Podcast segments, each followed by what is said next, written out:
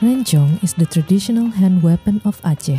Some experts say that rencong was used by the officers of Ali Mukhayat Shah, the king or sultan who unified the various forces of Aceh around the beginning of the 16th century, thus creating a great sultanate that dominated the Strait of Malacca and the international trade that flowed through it.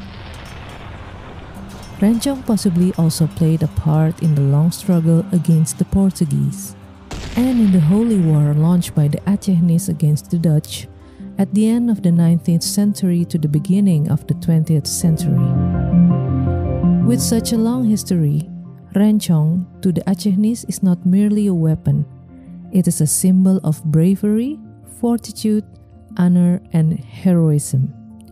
No wonder that nowadays Rencong is seen as a powerful heirloom, considered to bestow great powers to its possessors. Rencong, much like the keris in Java, is a weapon used in close combat. Its wielder must have the courage to confront the fearsome face and physique of the enemy. She or he must be nimble in movement to dodge and ultimately to wound the enemy in extremely close range. Therefore, the wielder of the Rencong must surely be a courageous and a clever officer.